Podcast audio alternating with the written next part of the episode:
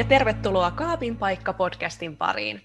Kaapin paikka on podcast, jossa kurkistetaan hengellisyyden ja sateenkaarevuuden risteyskohtiin turvallisen tilan periaatteita noudattaen. Yhdessä vaihtelevien vieraiden kanssa mietimme, missä on kaapin paikka uskonnoissa ja hengellisyydessä ja onko siellä kaapille tilaa. Kaapin paikka on tuotettu yhteistyössä Sinuiksi-palvelun sekä Kyyhkynen lehden kanssa. Tervetuloa kolmannen jakson pariin. Tämän jakson aiheena on sukupuolen moninaisuus ja käsitys luomisesta Suomen evankelis-luterilaisessa kirkossa. Minä olen Kaapin paikan muun sukupuolinen juontaja Josefiina ja jakson vieraina meillä on Mio Kivelä ja Mio Mokki. Mio Kivelä työskentelee eri tavoin Suomen evankelis-luterilaisen kirkon piirissä, opiskelee teologiaa ja toimii seurakunnan luottamushenkilönä.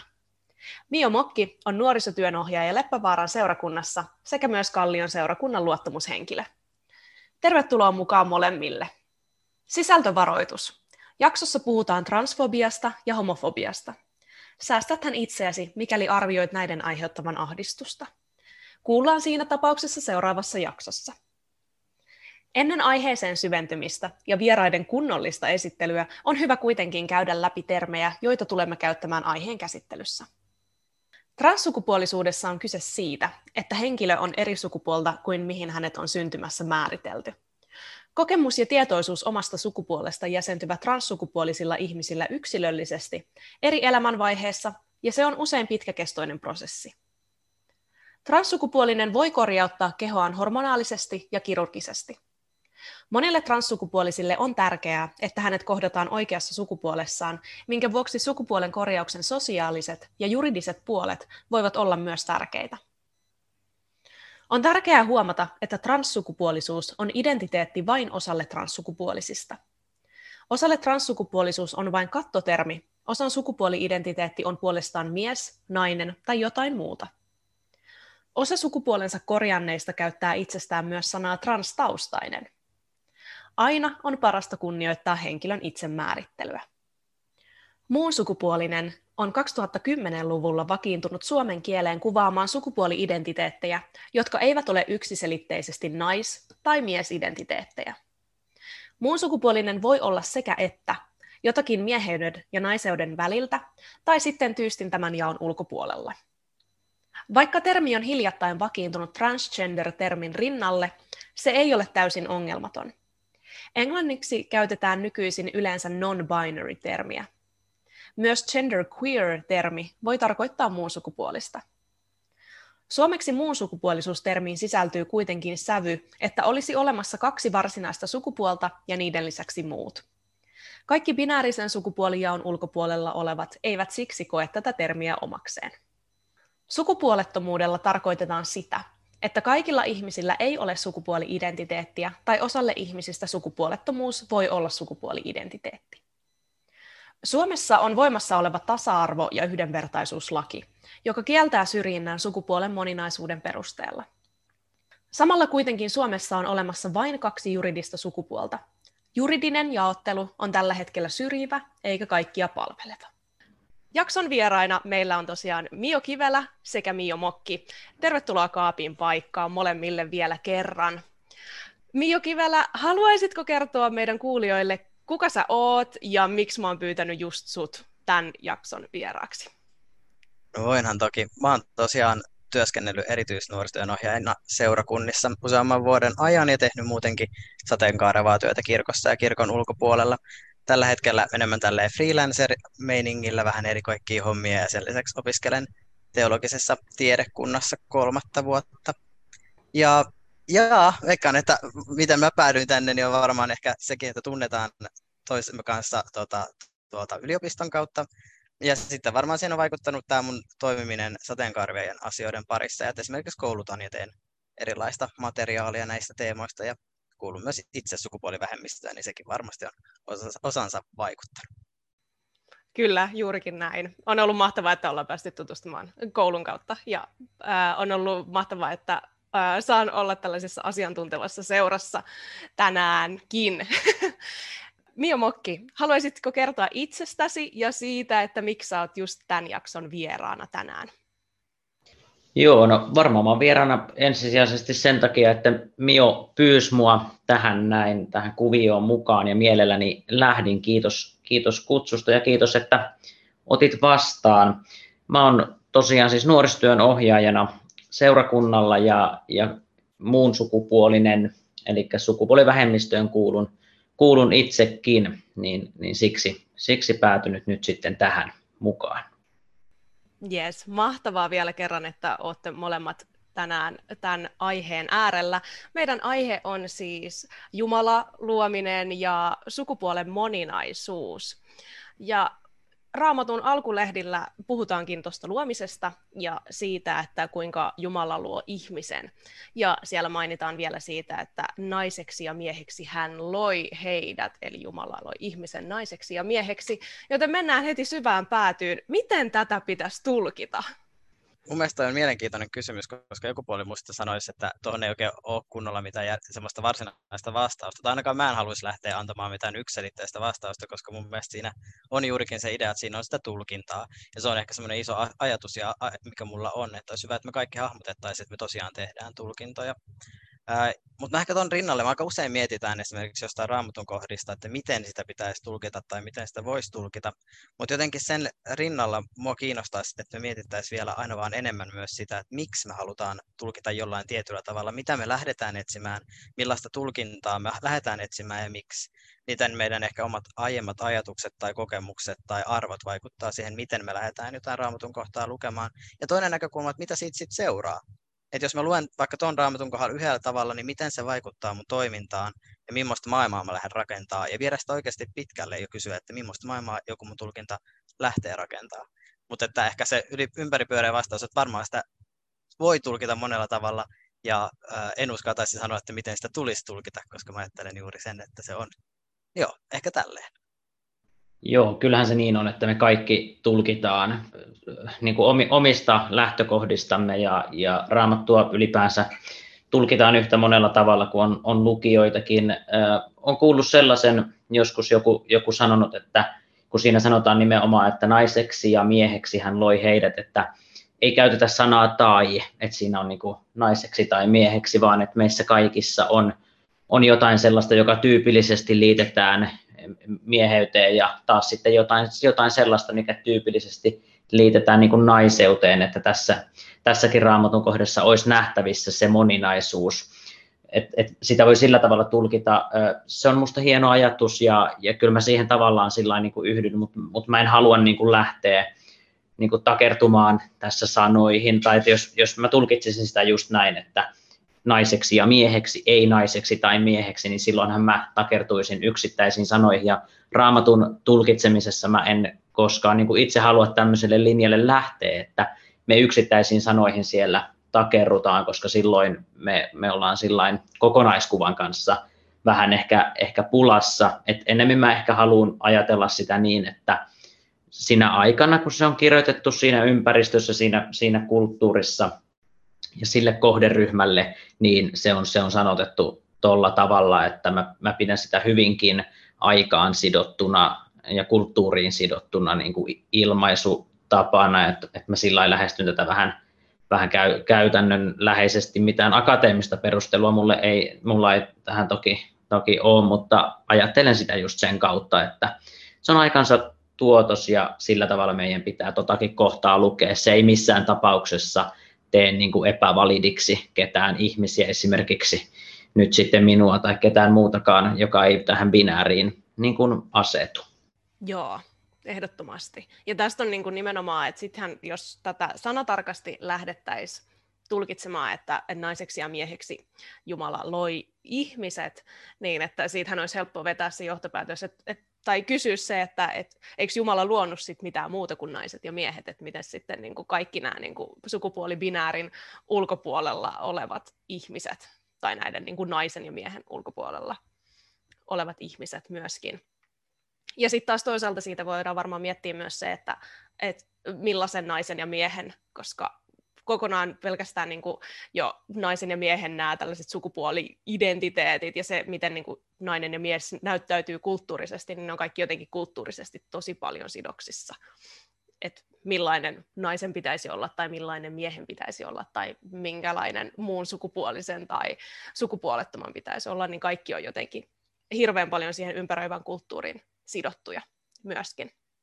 Äh, pakko vielä tuohon, että, että tuohon ajatukseen todeta kanssa, että, onks, äh, että Jumala ei olisi luonut muita sukupuolia kuin naisen tai miehen ja noihin kysymyksiin, koska minusta on mielenkiintoista, siis minua itseäni älyttömän paljon puhutellut äh, jo jonkin aikaa se, että kun me katsotaan meidän ympärillä olevaa luomakuntaa, niin me tunnistetaan siinä ihan hirveästi monimuotoisuutta. Että jos mietitään luomiskertomusta, niin siinä samassa luomiskertomuksessa kuvataan, kuinka Jumala loi ää, pimeä, valon ja pimeän, ää, taivaan ja maan, meren ja maan, ää, yön ja päivän. Ja kuitenkin me tunnistetaan ympärillä, että maailma on paljon monimuotoisempi. Me tunnistetaan, että ei ole vain valo ja pimeys, yö ja päivä, vaan on illan hämärää ja aamukajoa. On soita, on puroja, on pieniä lätäköitä, on se meren ja maan raja, joka tuntuu, että se muuttuu ja liikkuu jokaisella aallon lyömällä ja, ja tota, vuoroveden vaihtelulle. Me löydetään koko ajan uutta avaruudesta niin kuin, tähtien ja auringon ja kuun lisäksi. Me tunnistetaan se monimuotoisuus ja kaikilla tunnistetaan se kirjoittamisen tapa. Me ei, ei jäädä loukkuun siinä siihen johonkin kahden kategorian luomiseen, mutta se on jännä, että miksi me jotenkin tuppaudutaan jäämään sit siinä niin koukkuun tässä ihmisyyden kanssa. Miksi mä ajatellaan, että siinä kaikessa muussa se pitää sisällään sen kaiken rikkauden, mutta sitten kun me puhutaan ihmisistä, niin me jotenkin jäädään jumiin se joko tai. Niin jotenkin musta tuntuu, että jos me nähdään meidän ympärillä maailmaa, jossa on enemmän, enemmän muitakin kuin naisia ja miehiä, ja jossa kaikki naiset ja miehet ei mahdu niihin kategorioihin, niin kyllä mä silloin ajattelen, että ehkä voi olla, että voitaisiin miettiä, että olisiko se, kertoisiko enemmän meistä niistä kategorioista ja pitäisikö niitä sitten ehkä katsoa uudestaan. Seurakunnissa monesti kuuluu, kuulee ehkä sellaisen äh, lohdullisenkin asian, että Jumala on luonut meistä juuri sellaisen kuin on halunnut. Niin miten sitten tällaisen niin kuin transkokemuksen kanssa, että jos siinä on niin kuin sukupuolen korjausta tai muuta hormonaalisesti, kirurgisesti, millä muilla tavoin sosiaalisesti, niin onko tämä ristiriidassa sitten nimenomaan se, että Jumala on luonut meistä sellaisen kuin on halunnut? Niin, kyllä sanoit, että, lohdullisen ja ennen sitä vähän ehkä jotenkin epäröit, koska se on just ehkä sitä, Jumala on luonut meistä kaikista se, niin kuin sellaiset niin täydelliset. Jumala sanoi luomisen yhteydessä, näin on hyvä. Itsekin sitä, sitä ajatusta esimerkiksi rippikoulussa niin kuin hyvin, hyvin paljon tuon esille ja se on ihan, ihan meidän niin kuin sanoman ytimessä. Mutta mun mielestä siihen pitää aina niin kuin jotenkin tarttua just siihen puoleen, että, että miten sitten jos ei tunnu hyvältä, jos ei tunnu oikealta, niin, niin voinko mä lähteä ö, muokkaamaan niin kuin tavallaan omilla valinnoillani just vaikka sukupuolen korjaukseen ja näihin niin kuin fyysisiin juttuihin liittyen, että, että voinko mä muokata sitä, jos Jumala on kerta luonut minusta jo hyvän ja täydellisen, niin, niin itse aina rippikoulussa esimerkiksi, kun niitä paljon teen, niin, niin tässä yhteydessä, kun tästä, tästä asiasta puhun, niin tavallaan tuon tämän puolen, puolen esiin, että se on, se on lohdullinen, mutta se ei tarkoita sitä, että Jumala ei olisi etukäteen tiennyt sitä, mitä meidän elämässä tulee tapahtumaan. Ja, ja vaikka se, se sukupuoliristiriita ja etenkin sitten tämmöinen dysforia, mitä mitä voi sitten transihmisetkin kokea, niin, niin sehän, sehän tuntuu pahalta ja se on kipeä juttu, mutta Jumala, Jumala on luonut meidän, meidän elämää ja myöskin, tai meidän elämässä on myös niitä kipeitä juttuja ja Jumala tietää ne. Ja, ja niin kuin psalmissa 139 sanotaan, niin, niin jo ennen kuin olin elänyt päivääkään, niin kaikki päiväni olivat jo luodut, eli se on ollut siellä Jumalalla tiedossa. Meidän ei tarvitse niin ajatella sitä, että mä jotenkin muokkaisin Jumalan suunnitelmaa, koska se ei ole mahdollista. Ja, ja se pitää aina mun mielestä sanottaa siihen, koska muuten se voi kääntyä just ihmisen päässä siihen, että okei, jos mut on luotu tällaiseksi, niin tällaisena jotenkin sit mun täytyy vaan hyväksyä tämä kaikki kipu ja kaikki, mikä tähän liittyy. Ja, ja sen ääneen sanottaminen on tärkeää, ja sitä esimerkiksi nuorille rippikoulussa aina, aina sanonkin. Ja kerron myös sitä omasta kokemuksestakin, että, että olen, olen itsekin päätynyt siihen, että, että teen korjaus, korjaustoimenpiteitä ikään kuin siihen, siihen sukupuoleen liittyen sitten, koska ei tunnu hyvältä. Ja Jumala on sen suunnitelma, voi luottaa siihen, että se on osa sitä Jumalan suunnitelmaa mun kohdalla. Komppaan äh, Mio tuosta, että, että toi on, niin tuossa on, pitää tasapainoilla jotenkin sen semmoisen äh, voimavarojen ja ehkä sen kivun kanssa suhteessa siihen, että on ihme ja Jumalan luoma. Jotenkin itsekin transmiehenä, jo, jolla viittaan siis omalla kohdalla, niin just miehen, joka on syntymässä määritelty naiseksi, niin ajattelen, että Jumala tiesi, mitä loi minua, mua luodessaan, että hän loi transmiehen ja tiesi, niin kuin Miokin tuossa kuvasi sitä taivaalta. Ja jotenkin myös itselle on ollut jos, niin kuin merkityksellistä se ajatus siitä, että, että myös miettii sitä, että, että linkittää myös siihen, että kuka, kuka minä olen ja kuinka joskus muut ihmiset ei ole nähnyt minua omana itsenäni, sinä ihmisenä kuka mä oon, mutta kuinka niinäkin hetkinä tavallaan Jumala on luonut minut. Silloinkin kun mä en ole ehkä itsekään kunnolla nähnyt, niin Jumala, se ajatus siitä, että Jumala näkee meissä kaiken sen, mitä kukaan muukaan, niin aina me itsekään ei nähdä. Niin tavallaan, että Jumalalle se on ollut kaikki totta koko ajan, ja se on ollut jotenkin tosi merkityksellistä. Ja musta on hauska, kun Mio viittasi tuohon 139 psalmiin, jotenkin sen ympärillä pyöri, pyöriessä ja ihmisten kanssa jutellessa. Musta on ollut hauskaa, kuinka juurikin tässä, tässäkin teemassa juuri tämä niin kuin tasapaino, kuinka samaan aikaan esimerkiksi samassa salissa, kun viitataan siihen, että, että, että, että, että kuinka on luotu jo niin kuin, ää, miten, äitini, tota, äitini kohdussa olet minut punonut ja myöhemmin, että sinulta ei pieninkään luuni ole salassa, niin kuinka tavallaan siinä voi olla voimavaroja esimerkiksi joillekin, joilla vaikka kehon näkökulmasta moninaisuutta, esimerkiksi intersukupuolisille tai ihmisillä on intersukupuolisuuteen viittaava kehollisuutta, niin se voi tuoda voimavaroja. Se ajatus siitä, että totta, että kaikki, jokainen fyysinen ja kehollinen osa minusta on, on ollut tiedossa ja tar, luo, tarkoit, niin kuin luotu ää, ja tiedossa. Ää, ja sitten taas samaan aikaan sit myös tuo ajatus, minkä Mio nosti siitä sit taas, että esimerkiksi jotenkin transihmisten näkökulmasta se, että on taivalta edessä ja elämää edessä ja se kaikki on myös ollut osa sitä luomisprosessia ja tiedossa. Toi on ihan totta. Ja samalla lailla ehkä sitä voi ajatella sitten, että jos vie sitä eteenpäin niin kuin, äh, vaikkapa seksuaalivähemmistöihin, sukupuolivähemmistöihin ylipäätäänkin, niin nimenomaan se, että et koska edelleenkin, niin kuin tässäkin podcastissa käytetään kaapin retoriikkaa tässä nimessä, niin nimenomaan se sellainen, että, että Jumalalle se on ollut tiedossa, vaikka ikään kuin itse tulee kaapista tai tajuaa oman sukupuolen, sukupuoli-identiteetin, seksuaalisen suuntautumisen vaikka vasta vähän myöhemmässä elämänvaiheessa, niin että se on Jumalalle ollut koko ajan tiedossa. Niin ehkä siinä on myös sellainen lohtu, jos niin haluaa ajatella. Ja sitten taas toisaalta mietin myös tota, että, että jos kuitenkin Uh, että jos ikään kuin toi sukupuolen korjaus ja nimenomaan tällaiset keholliset asiat, joita uh, saattaa muuttaa itsessään, niin sitten taas, että miten ei pidetä esimerkiksi vaikka tatuointeja, lävistyksiä, plastiikkakirurgiaa, niin, niin samalla laillahan nekin on ulkonäön muuttamista, että sitten jotenkin laitetaan taas vähän eri tasoille nämäkin asiat mitä ne myös joillekin voi olla. Mutta toisaalta lävistykset, tatuoinnit voi olla taas sitä oman itsensä oman identiteetin tuomista vähän samalla tavalla kuin sitten sukupuolen korjaus.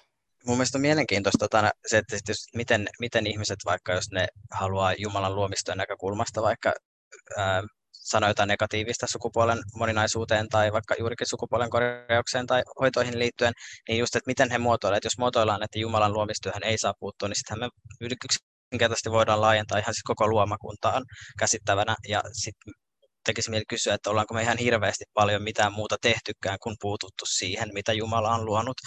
Että se on niin kuin iso kysymys. Ja toinen sitten just se, että, että tavallaan sidotaanko se Jumalan luomistyö vaan kehoon, vaan juuri se ajatus siitä, että, että onko sekin itse asiassa juuri sen Jumalan luomistyön toteuttamista ja niin kuin sen mukaan elämistä, että pitää huolta omasta hyvinvoinnistaan ja tulee näkyväksi sinä ihmisenä, joksi voi ajatella ehkä itse, että Jumala on itsensä niin kuin minut luonut. Joo, kyllä itse asiassa toi, toi oli niin mielenkiintoinen ja etenkin en ole ehkä kuullut sitä aikaisemmin, niin otan, otan kyllä käyttöön ja siinä ajatusprosessi lähti ihan, ihan käyntiin. Mietin myös sitä, että siis kaiken kehityksen edellytyksenä, siis että elämä kehittyy ja, ja niin kuin evoluutio toimii, niin on se, että, että no mä en nyt halua sanoa, että, että luonto tai Jumala, mistä halutaanko tässä yhteydessä puhua, niin tekee ikään kuin virheitä. Missään tapauksessa niin kuin transsukupuolisuus tai tällainen ei ole virhe, mutta sehän on virhe, että ikään kuin syntyy siihen väärään kehoon, niin se on niin kuin kaiken, kaiken kehityksen edellytys, että, että tulee niin kuin, no, erilaisia niin kuin, niin, virheitä.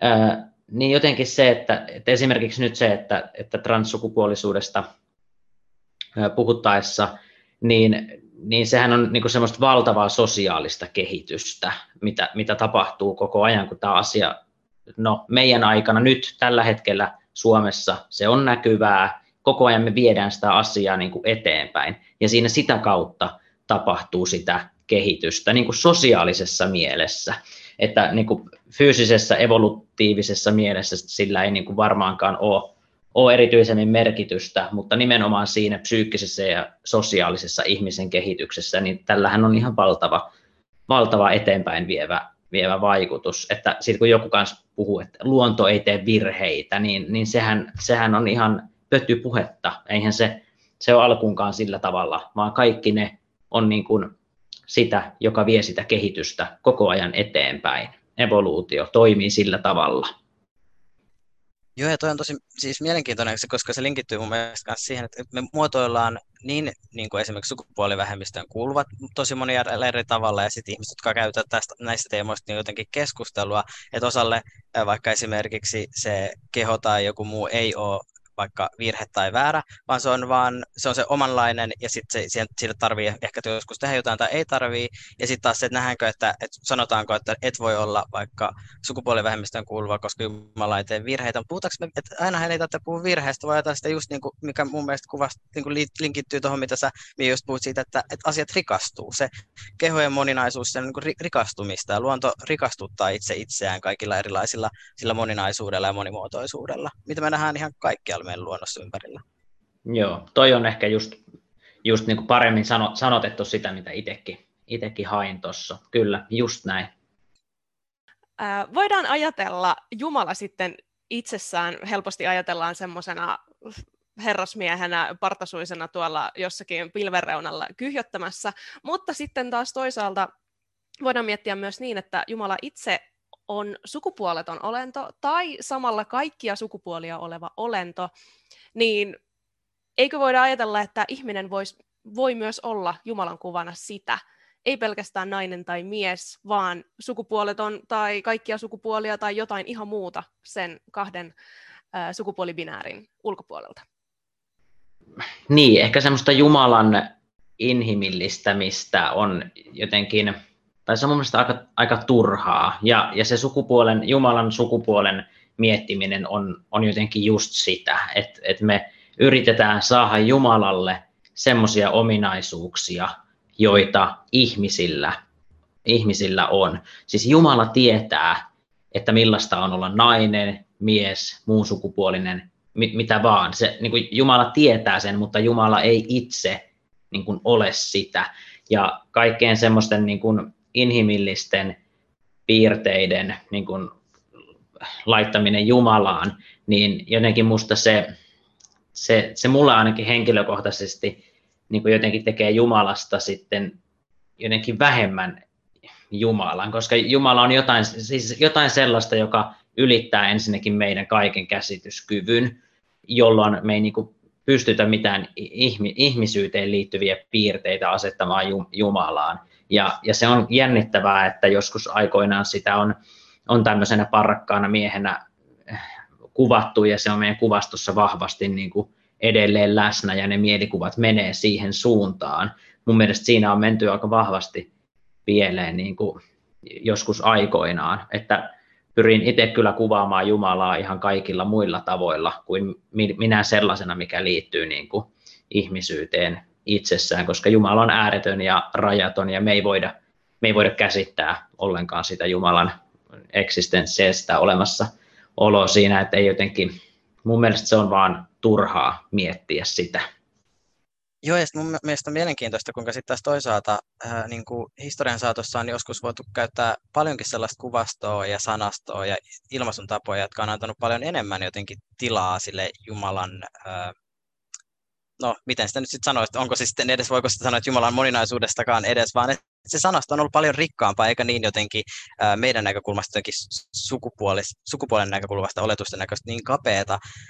Ää, ja musta en, en voi olla miettimättä, että mielenkiintoisella tavalla mun mielestä siinä väistämättä se kytkeytyy sitten siihen kysymykseen myös, että, että onhan silläkin merkitystä, että jos me nähdään Jumala hirveän vahvasti tietyn tyyppisinä ihmisinä, niin mitä merkitystä sillä on, vaikutusta sillä on siihen, miten me arvotetaan muita ihmisiä. Jos me nähdään Jumala hirveän yksilitteisesti vaikka maskuliinisena ja miehenä, niin miten se vaikuttaa siihen, miten me arvotetaan ihmisiä sitten sukupuolen näkökulmasta ja miten nämä kaksi, tai sitten toisaalta, että miten, millaisia ihmisiä meidän yhteiskunta ihailee, niin mitä me nähdään sitten taas, millaisen me kuvitellaan Jumala. Että jotenkin tämä ää, Jumalan ku, kuvan ja kuvit, miten, millaisena me nähdään Jumala ja vallan kytkeytyminen tässä maailmassa, jotenkin ne on mun mielestä mielenkiintoisia kysymyksiä, joka linkittyy vaikka siihen, että jos me vaikka ollaan, niin mikä kytkeytyisi taas myös Jeesukseen siihen kuvastoon, että kuinka paljon tehdään vaikka hirveän länsimaala, länsimaalaisen ää, näköistä kuvastoa Jeesuksesta ja miten nämä kaikki teemat jotenkin kytkeytyy jotenkin siinäkin sit yhteen.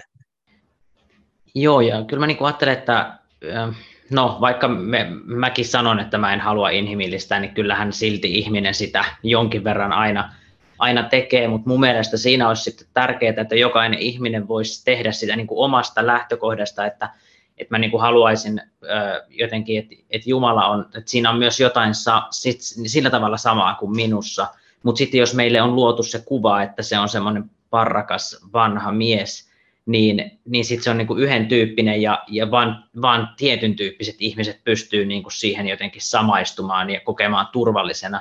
Ei kaikki ihmiset missään tapauksessa koe jotain niin kuin vanhaa miestä edes turvalliseksi, niin miksi me ollaan haluttu laittaa Jumala sellaiseen muottiin, että me jo sillä pelkästään kuvittamalla ja sanottamalla sitä asiaa, niin me jo sillä ikään kuin blokataan niin kuin se, se että, että joku voisi kokea Jumalan turvalliseksi, niin, niin se, on, se on vähän jotenkin älytöntä, että me ihmisinä jotenkin voidaan estää jonkun toisen ää, niin kuin Jumala-suhdetta tai olla siinä jotenkin välissä sanottamalla ja kuvittamalla Jumalaa sellaisella tavalla.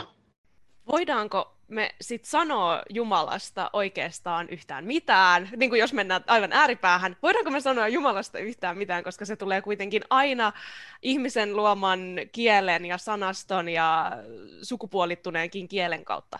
Ja sellaisen, niin voiko Jumalasta siis loppujen lopuksi sanoa mitään? Vai? Mites Jumala itse ilmaisi siellä Moosekselle, että minä olen se, joka olen? Ehkä voi, jos sanotaan, että Jumala on ja riittäisikö se, en tiedä.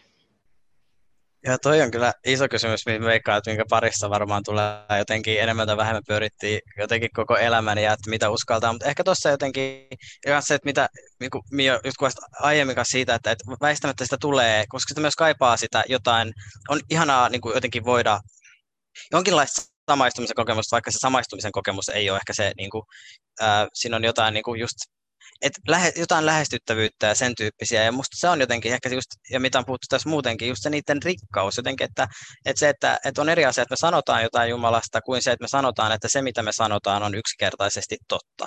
Ja se on se niin kuin ainoa, ainoa asia, mikä on. Vai että onko se, se, sanotaanko me, että tämä on se asia, mitä mä sanon ja mitä mä oon kokenut, mitä mä oon nähnyt, ja esimerkiksi mun mielestä on ollut aivan todella puhuttuttavaa, luin joskus, kun, kuinka eräs niin kun transihminen oli tavallaan pohti sitä, että hän oli kokenut myös sitä kun, niin kuin siinä mielessä, että hän mietti, että ju, suhteessa Jumalaan, ää, niin just tämmöistä lähestyttävyyttä, ikään kuin jonkin tyyppistä samaistuttavuutta, vaikka ei nyt semmoista ikään kuin suhteessa minä, minä jumalallisena olentona, vaan niin kuin sitä ajatuksesta, että, että Jumalaa ei oikein Jumala ei oikein tule tässä maailmassa nähdyksi ja muut jotenkin arvioi ja just arvot niin kuin laittaa Jumalaa johonkin laatikoihin, niin hän niin kuin transihmisenä, joka ei ollut vielä ää, prosessissa tai, tai et ei ollut niin kuin, tullut nähdyksi omana itsenään tässä yhteiskunnassa, niin koki siihen sitä, että, niin, että hänkään ei tosiaan tule esimerkiksi nähdyksi ää, ja muut laittaa häntä johonkin niin kuin laatikkoihin ja yrittää mahduttaa. Ja hän tajusi siis sitä kautta, että Jumala taitaa ymmärtää, miltä musta tuntuu.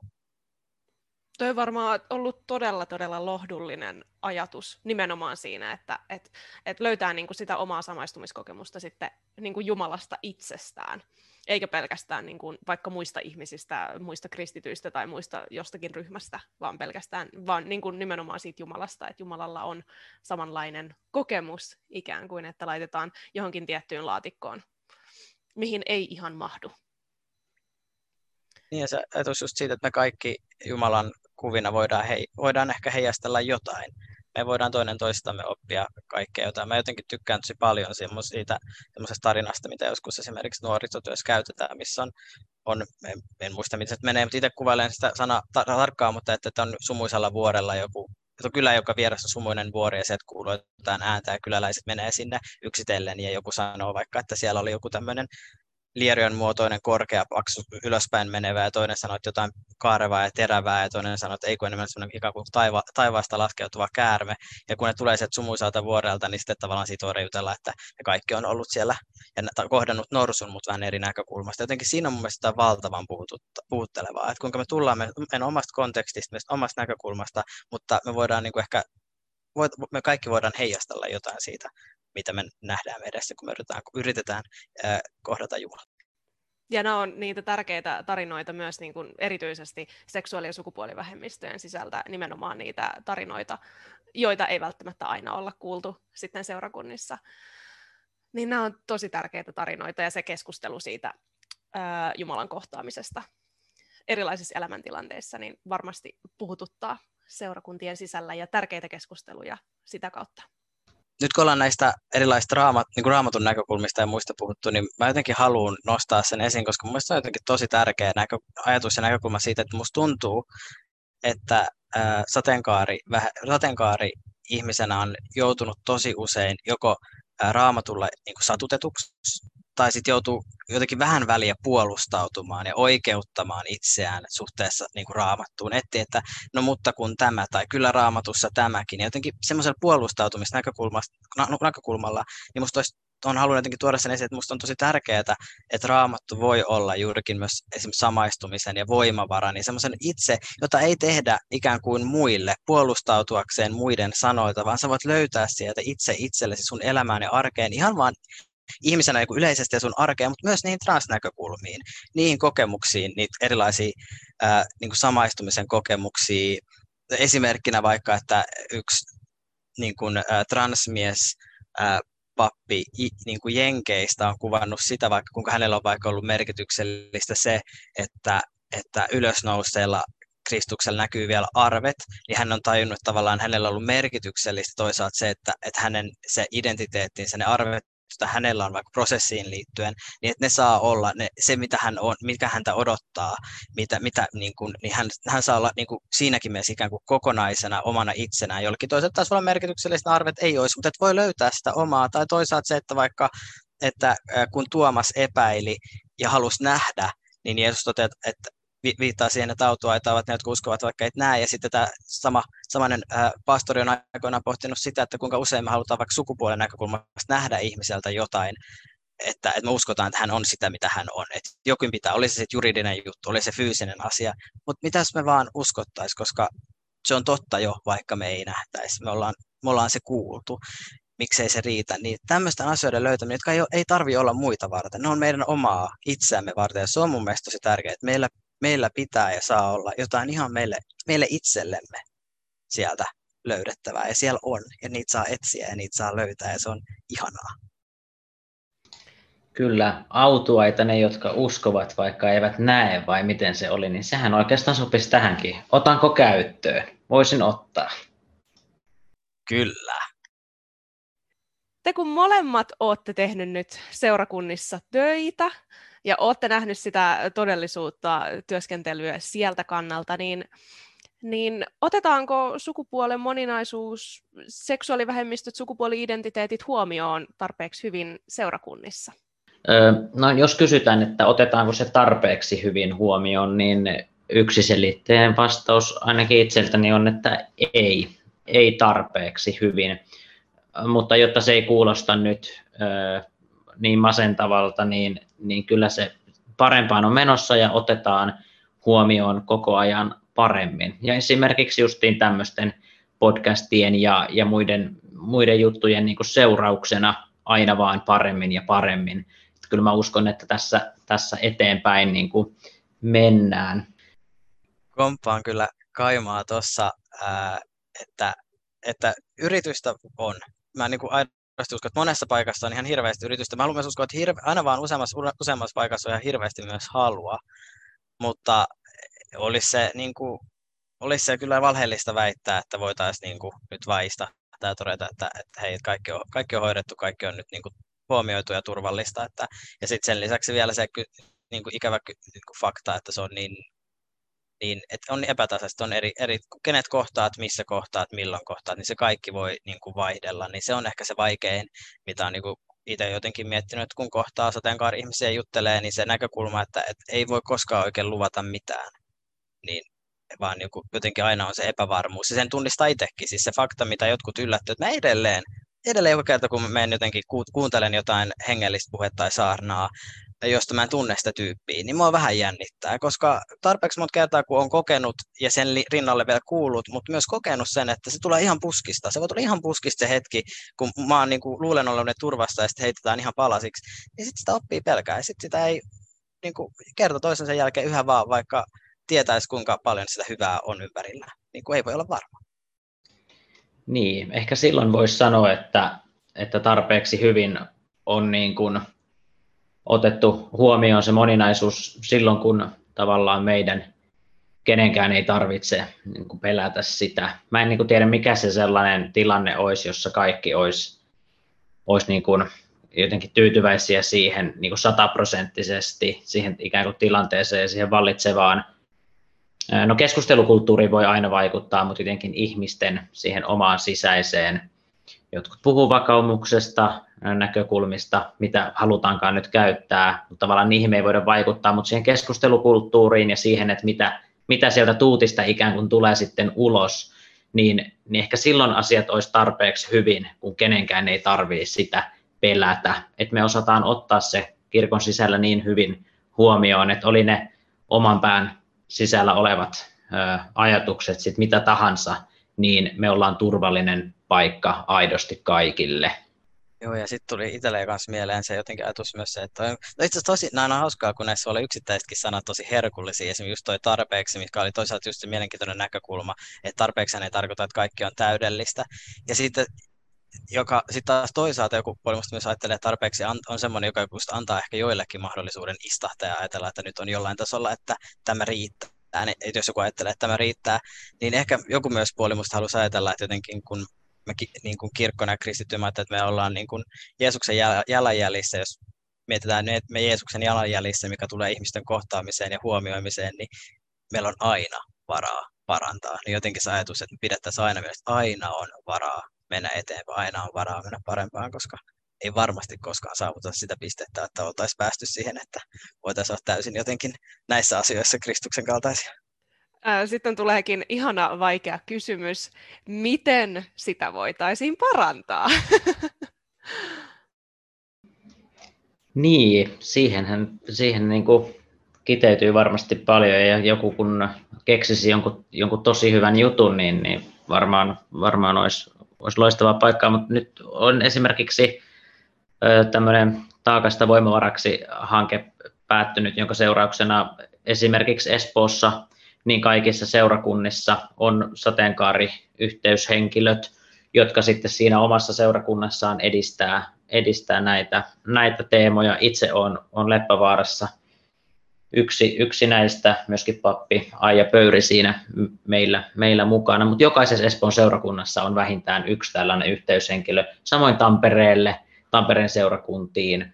Nyt ilmeisesti luinko juuri tänä aamuna, että tota, nyt tulee niin kuin seurakuntiin tällaiset yhteyshenkilöt, että, että tota, tämmöisillä, jotka voi ehkä tuntua pieniltä, se, että jollekin työntekijälle annetaan ö, muutamia tunteja työaikaa niin kuin käytettäväksi tähän, niin voidaan saada jo valtavasti niin kuin edistystä aikaiseksi. Että, että siinä nyt ainakin yksi semmoinen konkreettinen esimerkki ja ehkä vinkki myös muille seurakunnille, että kannattaa ottaa käyttöön, koska sitten on selkeästi se, että, että niin kuin yksi ihminen, esimerkiksi meillä, no meillä Leppävaarassa kaksi ihmistä, niin tietää erityisesti näistä asioista, että aina tietää, kenen puoleen voi sitten, sitten kääntyä sellaisissa kysymyksissä, niin se on, se on yksi semmoinen konkreettinen tapa.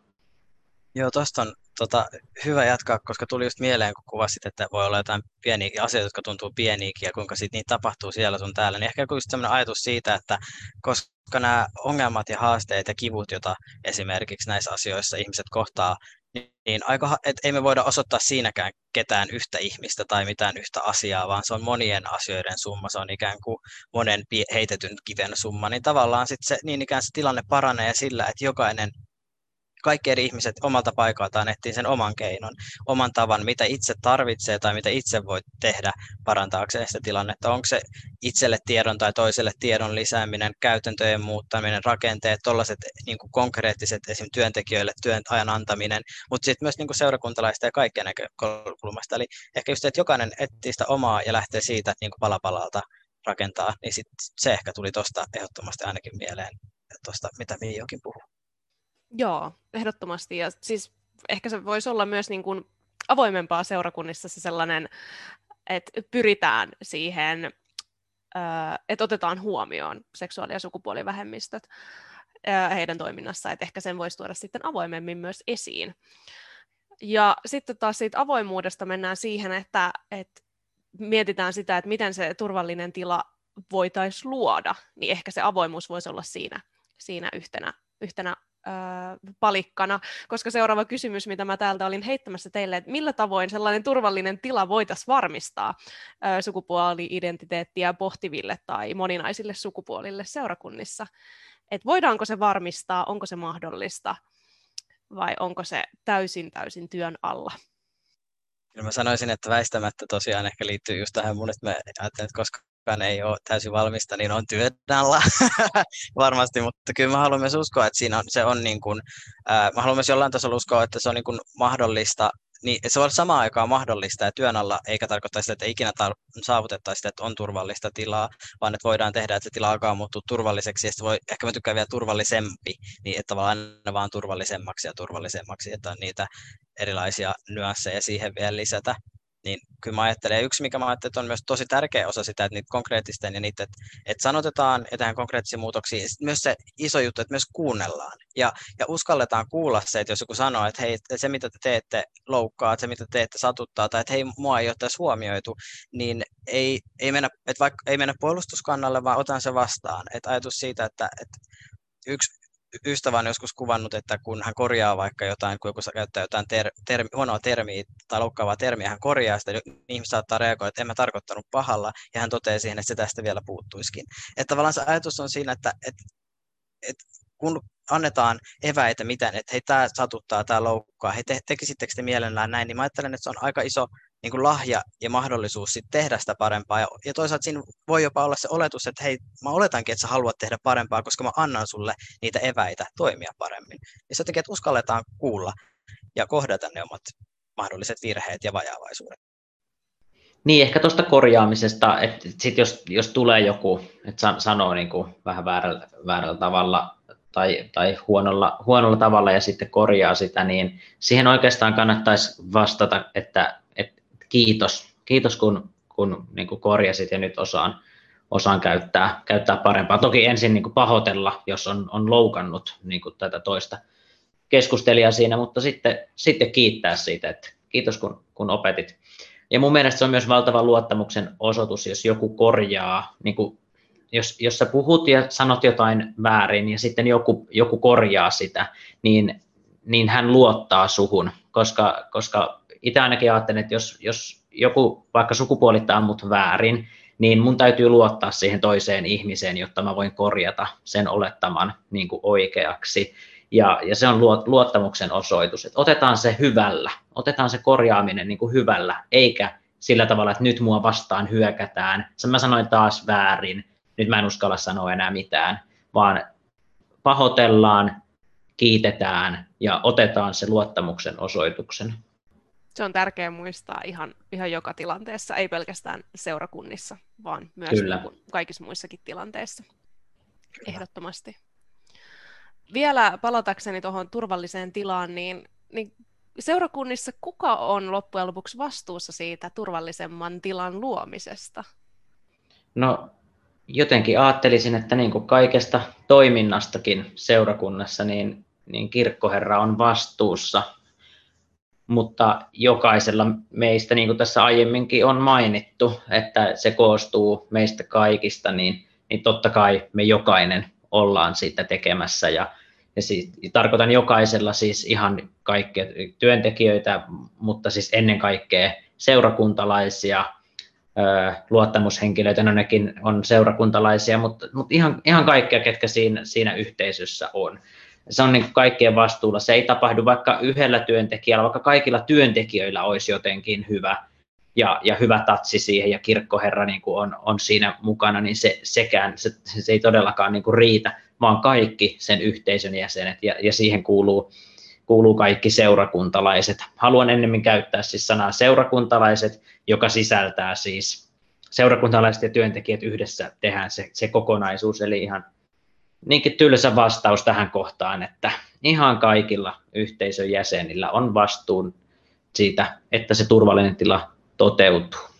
Jälleen kerran komppaan Kaimaa tuossa, koska kyllä mä ajattelen, että se on juurikin niin, ää, niin tylsä ja, ja valtava vastaus kuin se kaikki vähän just sillä ajatuksella, mikä tuossakin tuli just esiin, että se mihin sulla on valta, niin siinä, sillä kentällä sulla on myös vastuu. Että jotkut voi päättää niin kuin isommista vaikka linjauksista tai, tai strategisista päätöksistä, ja siellä on se vastuu niiden, turvallis, niiden tekemisestä turvalliseksi on niillä, jotka siinä, siinä on sitä valtaa, mutta sitten just näissä sosiaalisissa kohtaamisissa, kun ollaan toistemme kanssa läsnä ja puhutaan ja kohdataan toinen, niin siinä kohtaa jokaisella, joka on siinä tilanteessa paikalla, niin se vastuu, mitä siinä tapahtuu, on, on niin kuin heillä. Ja toki, sitten ei voi olla sanomatta, kun ää, nyt alkaa ne vaalitkin lähestyä. Sitten taas myös ajattelen, että siinä missä on niinku just tämä valta ja vastuu, niin minusta on myös merkityksellistä, että sitten esimerkiksi jos mietitään vaikka just seurakuntakontekstia ja siellä vaikka seurakuntaneuvostoja tai, tai tota, ää, vaikka kirkkovaltuustoja tai muita, niin tavallaan sitten taas että myös että käyt, uskalletaan käyttää sitä ääntä.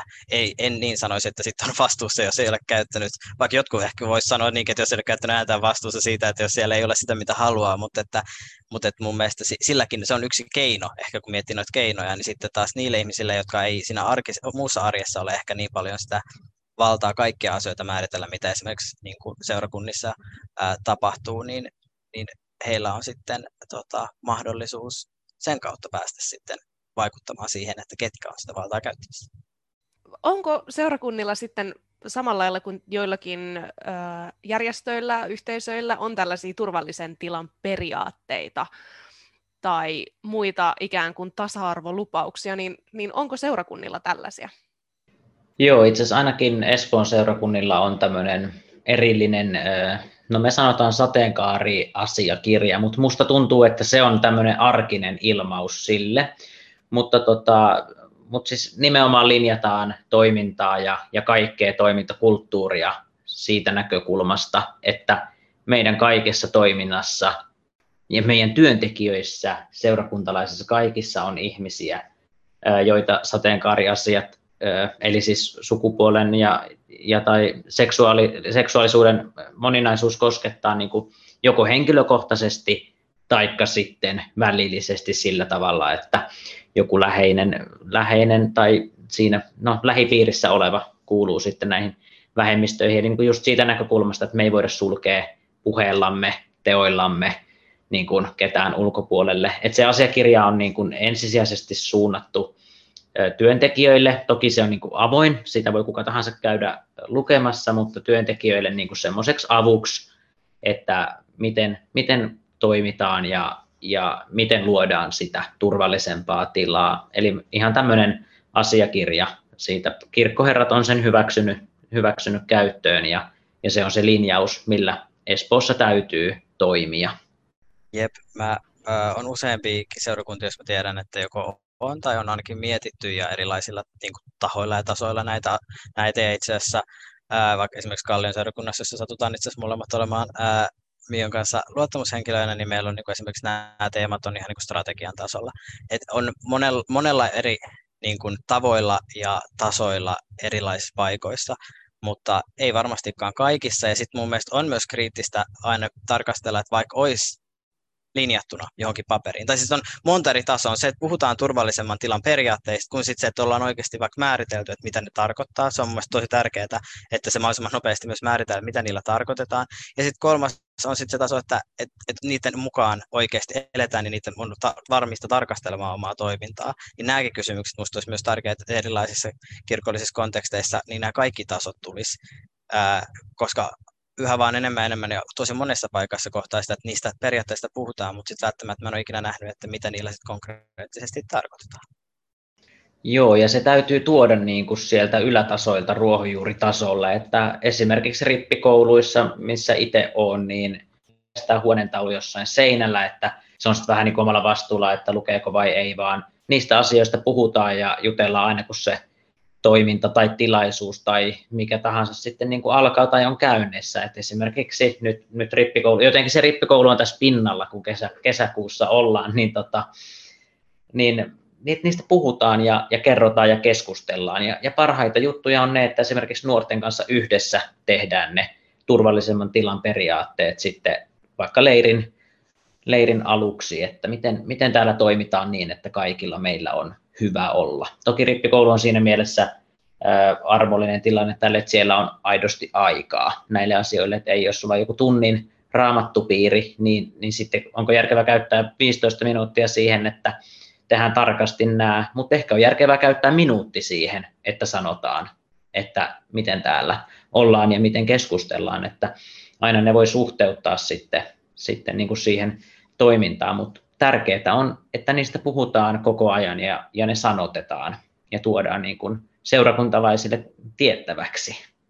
Ehdottomasti. Samoilla linjoilla. Jälleen kerran korostamme avoimuutta. Kertokaa asioista, kertokaa siitä turvallisesta tilasta seurakuntayhteisöissä ja muissakin yhteisöissä ja ryhmissä. Ollaan puhuttu turvallisesta tilasta ja siitä, että otetaanko sukupuolen moninaisuus tarpeeksi hyvin huomioon seurakunnissa. Ja aika paljon keskustelua on ollut nimenomaan täällä pääkaupunkiseudun puolella, niin miten sitten pääkaupunkiseudun ulkopuolella ja tuolla varsinkin maalaisseurakunnissa, niin miten nämä asiat otetaan huomioon? Joo, mä itse olen, olen kotoisin Keski-Suomesta ja sinne on, on jonkin verran yhteyksiä pieneltä paikkakunnalta sieltä kotoisin. Tiedän, että tämä asia on, on monessa paikassa vielä paljon kipeämpi kuin mitä se on, on just täällä, täällä päin, että täällä on helpommin löydettävissä keskimäärin niin kuin sitä tietoa ja sitten jos vaikka asuu Espoossa ja Kalliossa olisi sateenkaarimessu, niin sinne on helppo mennä, mutta et ihan kau- kauhean kaukaa sitten vartavasti lähden niin kuin turvallista messuyhteisöä täältä etelästä etsimään. Että, että se on kipeätä todellisuutta, että, että se on, se on vielä, vielä vaikeampi monessa paikassa se tilanne, että jos Mio puhuu siitä, että täällä, täälläkin se on vähän niin kuin Herran haltuun, että kun meet messuun ja kuuntelet jotain itselle tuntematonta saarnaa että mitä sieltä tulee, minkälaista settiä sieltä tulee, niin, niin vielä, vielä useammin sitten muualla. Erityisesti jotenkin tuntuu minusta, että pienemmillä paikkakunnilla, et, et tuntuu, että pienemmillä paikkakunnilla sitä jotenkin useammin kuulee sieltä sitä palautetta, mitä mullekin asti välillä sitten, sitten tulee, että on ollut, ollut puhetta, joka ei ole ollut todellakaan turvallista sitten kaikille kuulijoille.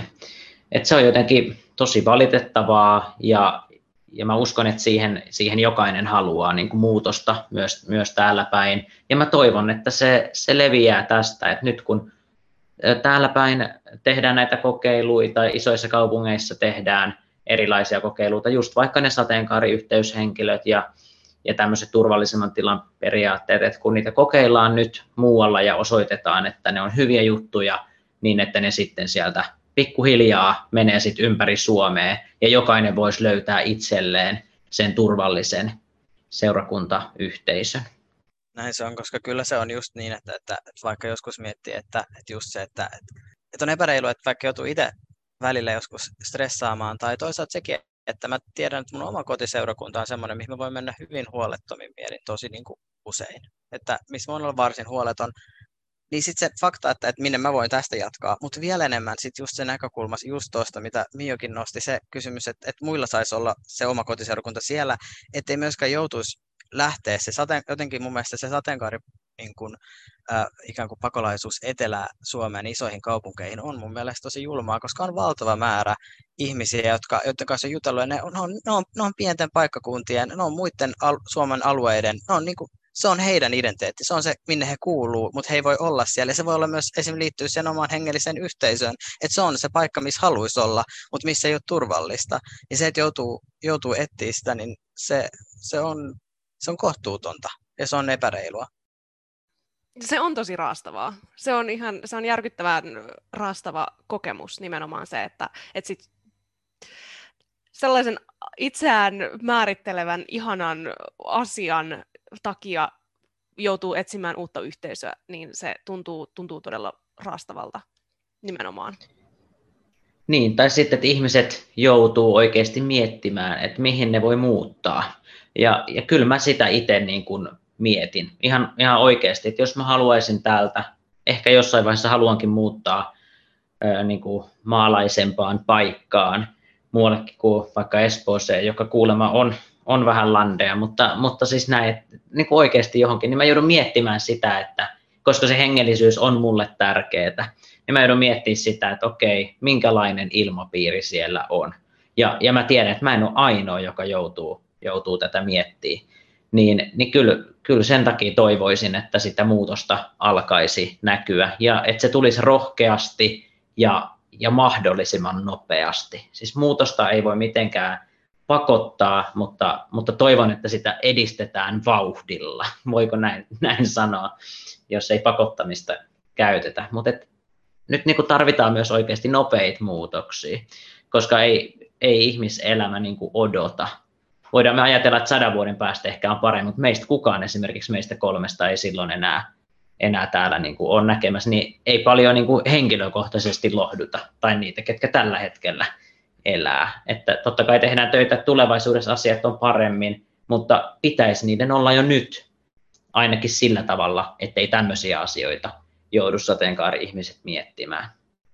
Mä oon joskus joillekin kertonut, voin nyt tässäkin todeta, että musta on ollut esimerkiksi, musta on aika kuvaavaa, että mä muistan, että esimerkiksi edellisten opintojen aikaan, niin mä olin jo niin varsin tietoinen siitä, että kaikkiin seurakuntiin minä sateenkaari-ihmisenä, niin mä en olisi siellä turvassa. Niin kun mä mietin kesä, töitä, enkä mä osannut yhtään arvioida, että minne mä voisin, minne voisi, minne ei voisi mennä. Se oli mulle täys mysteeri. Mä konkreettisesti, kun mä mietin, että tonne olisi haku päällä, mä etin niitä nuorisotiimiä tai seurakunnan työntekijöitä, laitoin, googletin heidän nimi ja perään homo. Ja mä katsoin, että sitten on, jos löytyy tavallaan keskustelua, mitä on käynyt netissä, jos siellä on todella ää, vihamielistä, niin mä tiesin, että mä jätän hakematta. Jotenkin se on niin vasta myöhemmin iskostunut päähän, että on se niin kuin oikeastaan aika pysäyttävää. Että mä joudun niin kuin ennaltaehkäisevästi noin paljon miettimään, että minne mä uskallan hakea, että mä e, pysyn turvassa.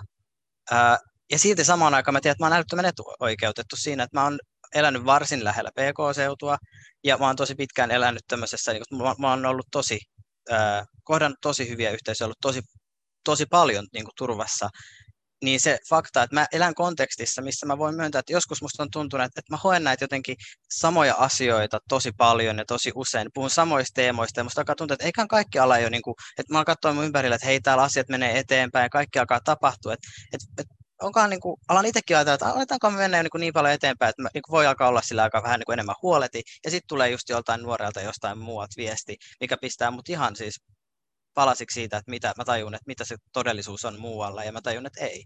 Et se on, ja se on ehkä mun mielestä se vaara, että täällä niin kuin PK-seudulla, että me saataan, saatetaan kuvitella, mitä useinkin kuvitellaan, että sanotaan, että me saatetaan kuvitella, että tämä kuvastaa jotenkin koko Suomea, ja se on vaarallista, jos me ajatellaan ja unohdetaan sen takia, että muualla voi olla vielä ihmisiä, joilla on tosi vaikea olla.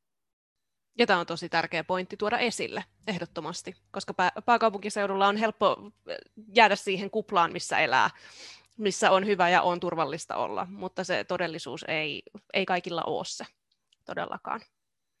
Mahtavaa keskustelua tosi tärkeistä aiheista Suomen evankelis-luterilaisen kirkon sisällä ja nimenomaan raamatusta, luomiskertomusta ja Jumalaa ja kaiken näköistä ollaan tässä päästy höpöttelemään tämän päivän aikana.